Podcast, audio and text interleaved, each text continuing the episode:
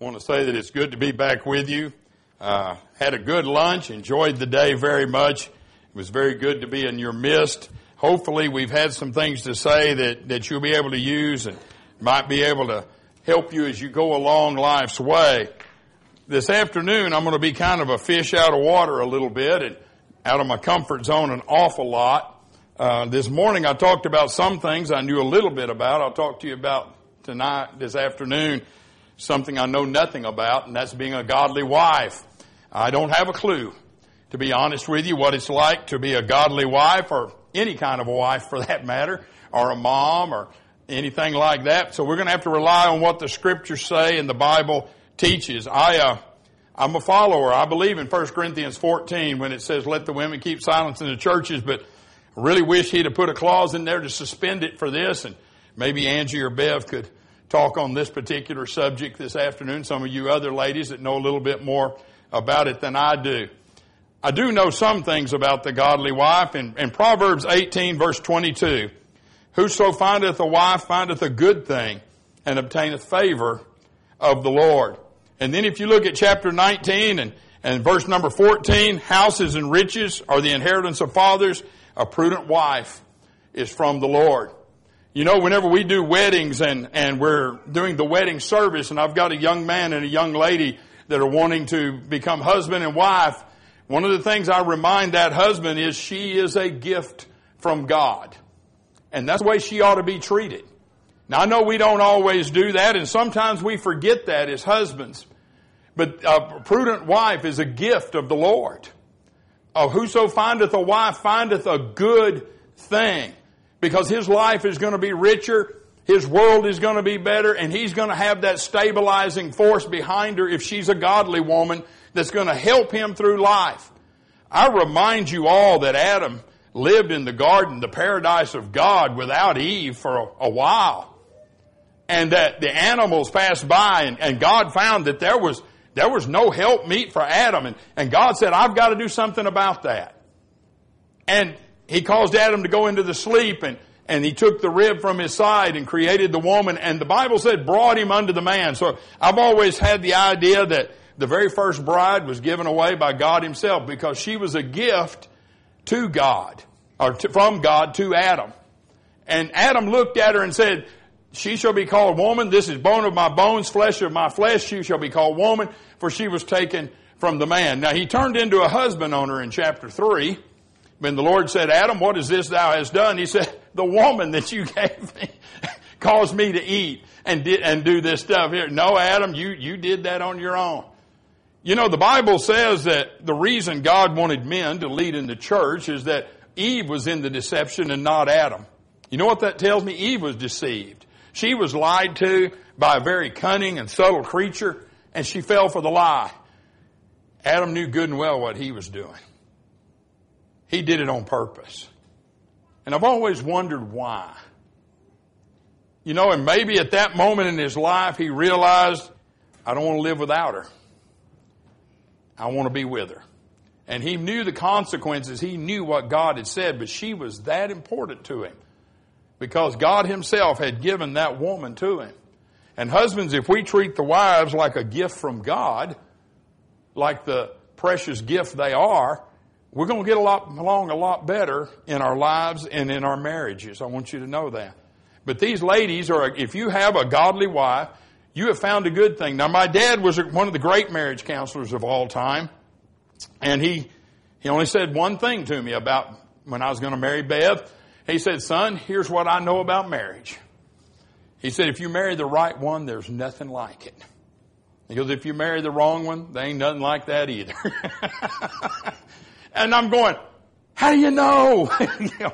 I got very fortunate, very lucky. I didn't go over scriptures and, and all that, but I knew the character of the lady. And I liked it an awful lot. And I believe that is a gift from God and life has been richer and better because of a godly wife in our, in our home. Since I don't know anything about this subject, and I've already told you that, I got to thinking, what am I going to tell the ladies about being a godly wife, particularly the younger ladies, that they can do that would help them and, and maybe give them a little bit of guidance along the way. I want to share with you Titus chapter 2 verse number 3. And young ladies, I want you to know this is terribly important for you. The aged women likewise, that they be in behavior as becometh holiness, not false accusers, not given to much wine, teachers of good things. Now look at verse 4. That they may teach the young women to be sober, to love their husbands, to love their children, to be discreet, chaste, keepers at home, good, obedient to their own husbands, that the word of God be not blasphemed. The best thing I can tell young ladies to do is seek out some of these older women, and by older, I'm not talking about age. I'm talking about been there, done that. That's what aged means. Been done that. You're, they've gone through what you're going through. They've experienced in the past and lived through what you're living through. And young ladies, all I can tell you is find godly women that are older, that have done that, that have experienced it, what you're going through, and seek their counsel and seek their advice and listen to them. They won't lead you astray. Now, if you look at all these things that God wanted them to do, one thing he talks about is to love their husbands. I thought that love come naturally. We just fell in love. I thought love their children was something mamas could do naturally. You know, I'm not sure about that from a worldly standpoint. I'm, I think sometimes people mistake lust for love. And we fall in lust, and then when that's gone, we don't have anything. Biblical love is not the same as worldly love. How to treat a husband, how to treat your children, how God wants you to do things is not going to come natural.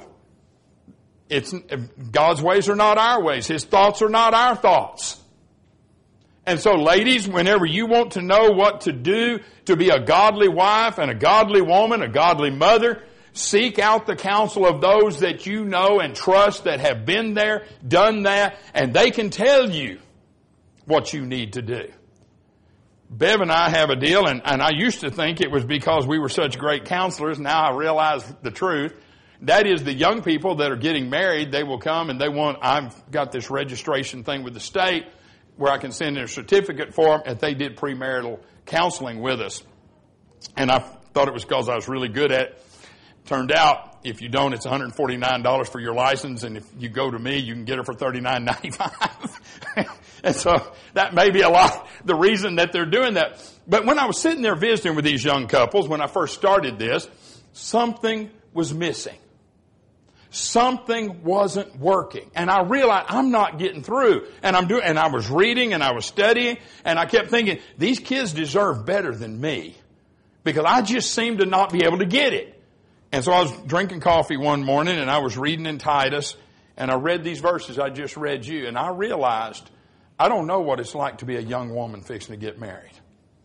I don't know what it's like to be a young mother or to deal with a cantankerous husband.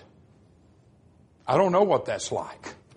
And Bev was over in the kitchen doing something. I looked up, but there's somebody that does. Now when we do it, we do it together and I found that it's a whole lot more effective because she's been there, done that. I don't know how many times I can tell you the phone has rang and to be one of the girls and they're talking about one of the kids and they're talking about a fever or they're talking about something not going right and, and she goes, well, here's probably what's happening.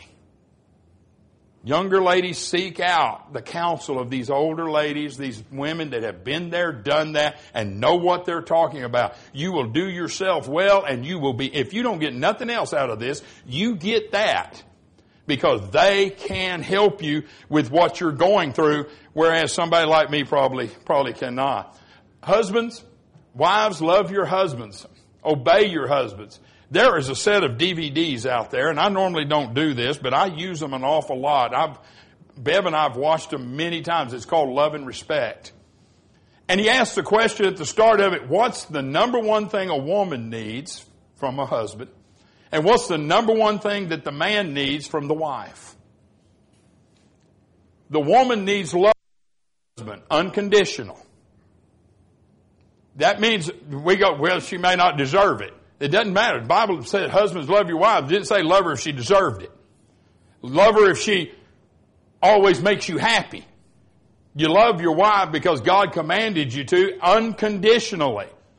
And a man needs respect, and that's what the verse reverence means, from the, the wife. There's a song out called Charlie's Shoes. It's not out. It was a hit in 68. That's pretty recent for me. Music died in 72. So, but it's about this guy that was married to this woman and she was perfect in this other fellow's eyes. And Charlie had it together because he had her and he had everything with golden thread. And one day Charlie left her. Oh, what great fortune. And he moved in and took over. And he goes, these nights in Charlie's shoes are killing me. And I wish he had them back because everything I dream, she tears it down. And maybe it wasn't all that it was cracked up to be from the, from the outside. Husbands need respect from the wife. Not, not conditional. Well, he's got to deserve it. He's got to earn it. No, the Bible didn't say that, ladies. Just like it said, husbands love your wives. Wives respect your husbands. There's a, a story that they tell in the video and the DVDs that really gets me. And it talks about this fellow goes, I have CEOs of companies in my congregation where he's a preacher. and You can understand kind of what, he, what he's talking about. And he says they're miserable. Their wives come in and talk to me about something going on, and they, they don't, he goes, well, they don't really respect him. Even though when he goes to work and all that, he's this thing, he's this power broker and all that, and he's respected there, but not at home. And he goes, I was driving down the road, and there's a couple that goes to our church, they don't have two nickels to rub together. They're just getting started. He's got an old car he's always working on. He said, I went by and she, he's under the car working on it and she's sitting in a lawn chair filing her nails. She's not saying nothing. She's not doing nothing. She's just sitting there watching him. And he goes, I realized he didn't have a jack. He was holding that up with his chest because his woman was beside him. And he goes, she was wiser than all those educated women that I deal with because she was respecting her husband. Ladies, that is the sign of a godly woman. And no, you don't come by that naturally. And no, he's not always going to deserve it. And sometimes he can't earn it. He's going to mess up. But the Bible says you reverence your husband, and that's what the older women were going to teach the younger women. When we get to the virtuous woman, Many daughters have done virtuously, but thou excellest them all. Mom is the teacher and the guide. And yes, the daughters have done virtuously, but thou excellest them all. That's their teacher. That's their mentor, their model, the one that they look to. Sometimes when I preach this type of stuff, it almost comes out that I'm talking to young men looking for the right kind of wife. I don't mean it to be that way, but it, sometimes does. When you look at a godly woman, who are the women she looks up to? You know, I got to thinking about this, and what I was trying to think of extremes, and it come on the TV. They did a deal about Mother Teresa, and y'all remember her? She did good things and all that. And then they did a deal about Bonnie Parker. you know, if her if her hero is Bonnie Parker, you might want to look into that just a tad deeper. You know what I mean? Who are the, who are these these older women, these younger women are looking to. And ladies, who are you looking to? You know, when I was growing up at a very young age, I didn't look to football players. I like football. I love football. That, all my kids will tell you that. I didn't look to basketball players and singers and athletes and all these kind of people. You know who the guys I really admired were? And I don't know why. It just, it was the guy that got up on Sunday morning and would preach the Bible. And I would tell my dad, that's the guys I want to be like. Well, I'm sure ladies have role models. Who are the role models that these ladies want to be like? Now, I hate to tell you this. Bev should have listened to it. You want to see what a man's going to be like? Look at his dad. I find myself turning to the dark side often. Going, my goodness, I can't believe I just said that. That's something my dad would say. you know what I mean? If you want to know what the lady's going to be like, look at her mother.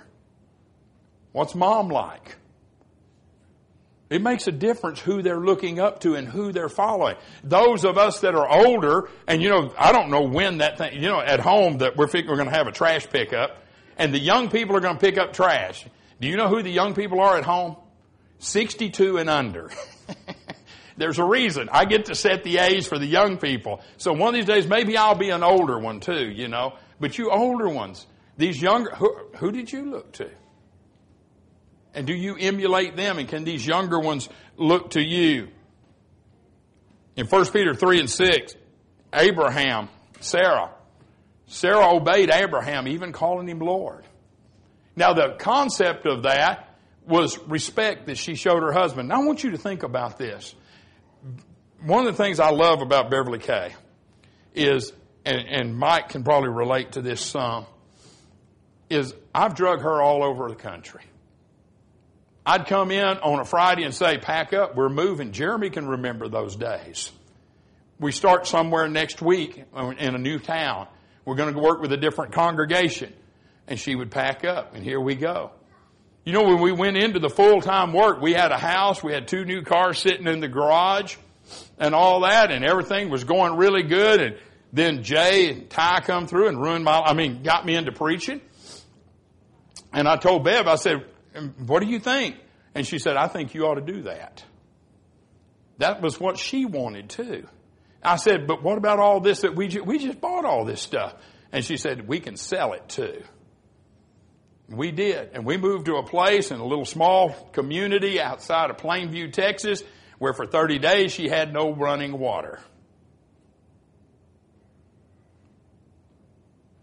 Now, Abraham comes in, and I want you to picture this. Now, Bev has been great with that, but I've never done this to her. He comes in and goes, We need to pack up and sell out. Why? We're moving. Where are we going? I don't know. how do you know when we get there? The Lord's going to tell me. How do you know the Lord wants to do it? Because I heard the voice, I heard voices telling me we ought to pack up and leave. Now, as wonderful as Bev has been about moving around, she's probably going to want just a tad bit. And maybe Abraham had a tad bit more information than we're given. But the, but the scriptures read as though Sarah said, okay, that's what you want to do to follow the Lord. That's what we're going to do. We're going to pack up and we're going to leave. And I'm going to follow you. I don't know how on board Sarah was with sacrificing Isaac or if she was kept in the dark on that pro- program. I'll leave that up to you. But she put a lot of trust in this man that followed God, whose daughters you are, the scripture finishes, if you do those things. Respect to a husband is like air that you breathe. And a wife can either build him up or tear him down. You know, when everything goes right, I don't need it too bad. But when everything's falling apart around me, that's when you need it the most. Just something to think about. Godly women are committed to Christ. I've always thought it was interesting that the Macedonian call, the first one he run into was a woman. Lydia, over there in Philippi. In Philippians 4 and 3, Paul admonishes the brethren at Philippi to receive those women which labored with me in the gospel. From the first century to this century, there are women that were committed to the cause of Christ and labored in the gospel. Now I'm going to tell you something. One thing Bev's done is made a lot of beds. She's housed a lot of people that I bring home. I drive her nuts sometimes. But she she always and she she gets back at me because on Sunday mornings we have to get up early and clean the house because I'm likely to invite anybody over. And she always does it. She sat in on a hundred Bible studies that we've done. They labored in the gospel. You know, the Bible tells leaders of the church how their wife's supposed to be when you get to 1 Timothy 3.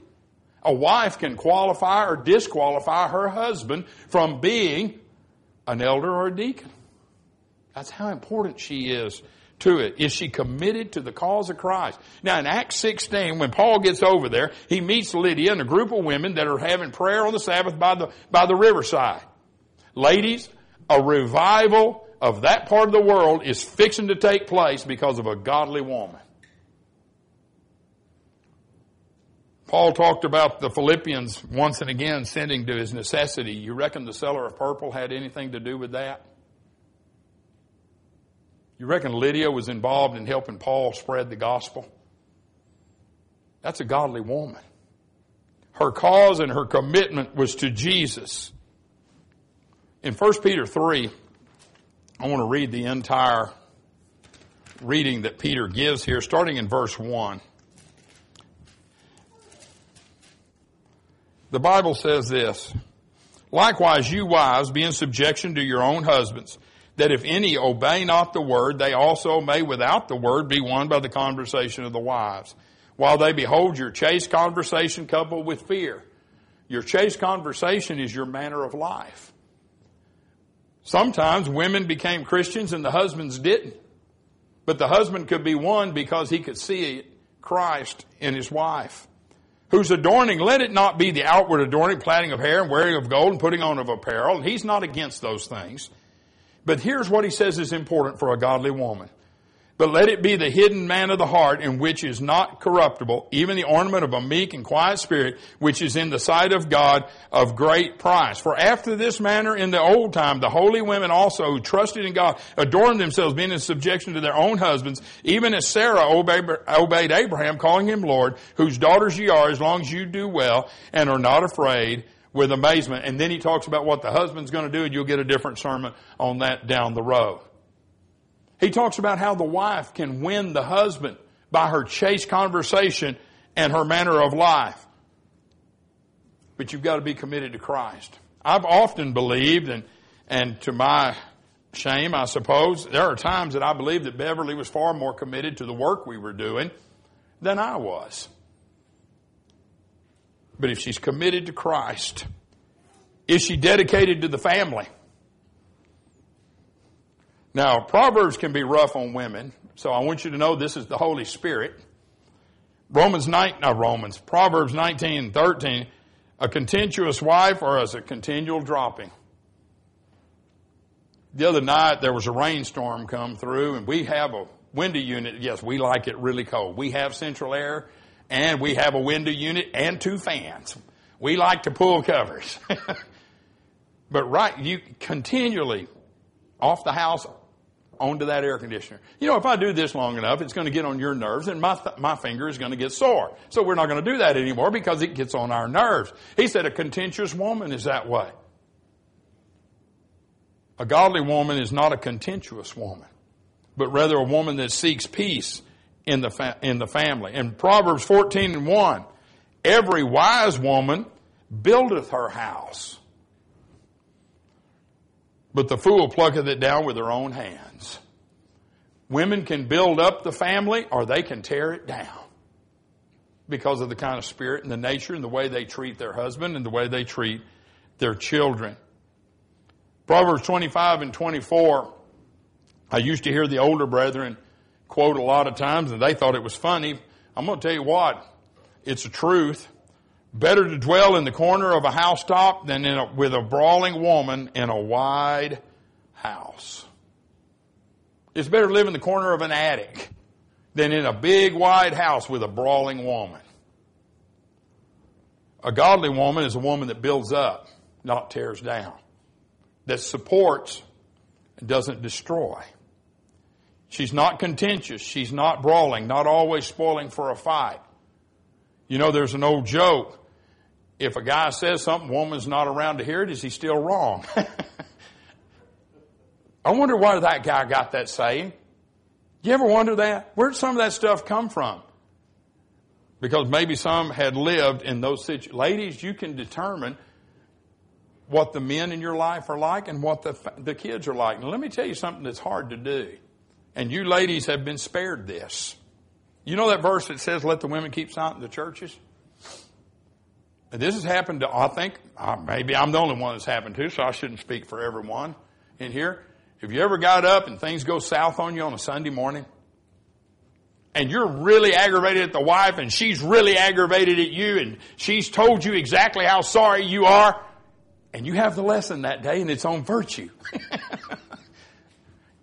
and with all that going on and turmoil in the family, you get to get up and tell everybody else how to live. Do you know how hard that is? Do you know how difficult it is? Ladies, you can build up or you can tear down. Now I know sometimes we're going to have conflict. Sometimes it's going to be on Sunday morning. And yes, he was sorry. And yes, he does have the lesson on being virtuous. maybe we could wait till after he got done with that to tear him down. You see my point, don't you? Women can drive the family either to build it up or to tear it down. Old elder told me one time, he said, I want you to know something, son, right after Bev and I first got married. He said, You're the head of that house. And God expects you to be the head. And I said, Yes, sir, I'm, I'm trying. He said, But I want you to know she's the neck and she's going to turn that head. yes, women have a role in the family. Don't you kid yourself. They have a powerful influence on that family. And it can be one that's good or one that's bad if you follow the instructions, like we talked about this morning, you will be able to build that house up and everybody that's in it and make it a, a place of praise. When God saw Adam and he saw him in the garden and he saw that he was alone, it's not good that man should live alone. I'll make him a helpmeet. Now, I've often in wedding ceremonies, rightly or wrongly, you may agree or disagree, say that we've kind of changed that helpmeet word to mean soulmate. And when a man finds his soulmate, he's found a good thing. And he's found a gift from the Lord. Helpmeet, more properly, is equal to the task that God has for her, for her husband, and her family. And I have found over the years that if God has given you a helpmeet and you don't listen to her, well, you can wind up doing some very foolish things. Sometimes these ladies can be the anchor and the rudder. Now, Bev and I probably are the epitome of this, believe it or not. My nature is to just jump in with both feet, and I'm a little bit on the aggressive side. I'm not eloquent in speech. I come to you with great plainness and rudeness of speech. Bev is always the one that wants to sit back. Let's take a look at this. Let's make sure everything. Don't step into, don't, you know, she steps into the water one foot at a time instead of diving in with both feet or even head first, which can be bad if it's not deep enough, if you get my drift. And there are times that I, things will go on and I'm going to go, here's what, she's going to go, calm down. Here's what you need to do. I've learned to listen to that kind of advice. I want you to know that. I want you to know that I've learned to listen. Proverbs 12 and 4, a virtuous woman is a crown to her husband. I'm a patient fella. I want patience and I want it now, to be honest with you. But I've got a patient wife and one that's kept me out of from doing things probably and saying things that I shouldn't say. Sometimes uh, I'll go, what do you think about this? And she goes, I probably wouldn't word it that way. Have you ladies ever done that with your husband? I probably wouldn't word it that way. You might want to try and then at times like that. Every now and then, though, we've sat in a situation where I was amazed at what I was hearing, and she goes, You need to say something. That's discretion, that's wisdom. That's a help equal to the task. A wife that is a godly woman will make her husband a better man especially if he's seeking the Lord. I would not be here with you telling you this stuff today, and so you can either thank her or blame her if it was not for my wife who taught me the gospel and who has helped me along in the work of the gospel and in the work of the church. And she will tell you I make mistakes in the work of the church, and I have. But she knows where his heart is and she knows what he really wants to do. And a virtuous woman is a crown to her husband. Now in Proverbs 11 and 22, so is a fair woman. He talks about a jewel in the snout of a pig. I was not really going to read all that part because that's a little rough on. It, it, you get the pictures. The jewel in the snout of the pig. So is a fair woman without discretion. You know, a very, very important thing for a godly woman is discretion. You know, Bev is around and has been, and I know Carrie has been, things to do with church that are very sensitive. And I don't want to see them on Facebook. I'll just be honest with you right now. And they better not be tweets going out either. Discretion is a very important thing that a woman has. when to say it and when not to say it, and what to keep to herself. Now, these women that live with evangelists and elders and deacons and people that are involved in the work of the church, they're going to hear things, they're going to know things, and they just can't help it. They have to have discretion if they're going to do their job, or they'll tear their husband down in a heartbeat. But he says, so is a fair woman without a discretion. You know, there was a song, and Bev hates this song. And I don't even know the title of it, but it says she's a Barbie doll, but she has no heart at all. she's real good looking, but boy, there's something missing. Maybe we ought to look to the inner woman instead of the outer. A virtuous woman is a crown to her husband. And that brings us to Proverbs 31. I am totally fascinated with the 31st chapter of the book of Proverbs, ladies. And I've been more fascinated with it in the last few years than ever before. And I'll tell you why. Verse 1. The words of King Lemuel, the prophecy that his mother taught him we read about the virtuous woman and we just naturally assume, or I always did, and I'm sorry if I'm the last one to the party, that Solomon wrote all of Proverbs. Solomon did not write all of Proverbs. There is no King Lemuel in the history of Israel or history of Judah. You won't find that. Lemuel has a meaning that I've now forgotten. If you know it, that's great. And most of the scholars believe that what it was was it was a word that was given and used about Solomon himself. If that is true, I want you to stay with me now. The fascinating part about it, the part written about the virtuous woman was written by Bathsheba.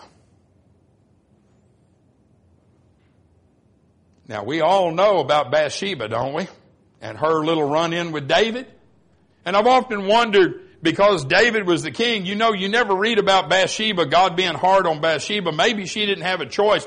Maybe when Nathan said, you have a guy that's got all the, all the, the, the sheep and you got a fellow with one, maybe he was excusing Bathsheba's part in this little adulterous affair that they had that killed Uriah, her husband. I don't know what God thought of that. But she was married to a man named Uriah, was a man of honor and she had an adulterous affair with the king of Israel who had her husband killed so he could marry her. And this is the woman that is writing about, if this be accurate, a virtuous woman. And maybe she would know the difference. One thing I've often felt from reading this is since we do know whether it was Bathsheba or not, it was a woman that wrote this chapter. And that tells me something, fellas, boys. You listen to your mama. Because mama knows. We sometimes can't see beyond the hairdo and the makeup and the clothes. Mama can. And a wise son will listen to his mother when it comes to women because she knows. But keep in mind that what I'm about to read you here, and we're going to read this chapter real quick, was written by a woman to her son. Now, you mamas, if you were going to tell your son who to look for, wouldn't you give him this kind of advice? Isn't this the kind of woman you would want him to have? Starting verse 1. The words of King Lemuel, the prophecy that his mother taught him. What, my son? What, the son of my womb? What, the son of my vows? Give not thy strength unto women, nor thy ways to that which destroyeth kings. It is not for kings, O Lemuel. It is not for kings to drink wine, nor for princes strong drink, lest they drink and forget the law and pervert judgment, or any of the afflicted. You need a clear head, son. Stay away from that stuff that takes your judgment away. Give strong drink unto him that is ready to perish, and wine unto those that are of heavy hearts. Let him drink and forget his poverty, and remember his misery no more. Open thy mouth for the dumb and the cause of all such as are appointed to the destruction. You know what he's saying? She's saying, son, stay away from stuff that's going to cloud your judgment. Don't pervert the judgment. And you stand up for those that can't stand up for themselves. Be a good man, wouldn't he, if he listened to mama? Open thy mouth, judge righteously, plead the cause of the poor and the needy. Who can find a virtuous woman? For her price is far above rubies. The heart of her husband does safely trust in her, so that he shall have no need of spoil. She will do him good and not evil all the days of her life. She seeketh wool and flax and worketh willingly with her hands. She is like the merchant ship. She bringeth her food from afar. She riseth also while it is yet night and giveth meat to her household and a portion to her maidens. She considereth the field and buyeth it. With the fruit of her hands she planteth a vineyard. She girdeth her loins with strength and strengthen her arms. She perceiveth that her merchandise is good. Her candle goeth not out by night. She layeth her hands to the spindle and her hands hold the distaff. she stretcheth out her hand to the poor. Yea, she reaches forth her hands to the needy. She is not afraid of the snow, for her, her household, for her household are clothed with scarlet. She maketh herself coverings of tapestry. Her clothing is silk and purple. Her husband is known in the gates when he sitteth among the elders of the land. She maketh fine linen, selleth it, delivereth girdles unto the merchant. Strength and honor are her clothing, and she shall rejoice in time to come. She opened her mouth with wisdom, and in her tongue is the law of kindness. She looketh well to the ways of her household, and eateth not the bread of idleness. Her children arise up and call her blessed her husband also, and he praiseth her. Many daughters have done virtuously, but thou excellest them all. Favor is deceit, beauty is vain, but a woman that feareth the Lord, she shall be praised. Give her of the fruit of her hands, and let her own works praise her in the gates. Now, you moms with sons, isn't that the kind of girl you want your, your son to marry? Isn't that who you would look after? A woman like this that had that kind of judgment was not idle, took care of her family. She wasn't afraid of the snow. Her family's clothed in scarlet because she had the wisdom and judgment to look after them. They will rise up and call her blessed, and her husband also. A godly woman is a gift from the Lord, and if you've got one, you need to thank God every day for her. Most important thing is is she dedicated to serving the Lord? Will she hear his commandments and do them? Because that's the foundation of life. If you're here and we can help you, please come as we stand and sing.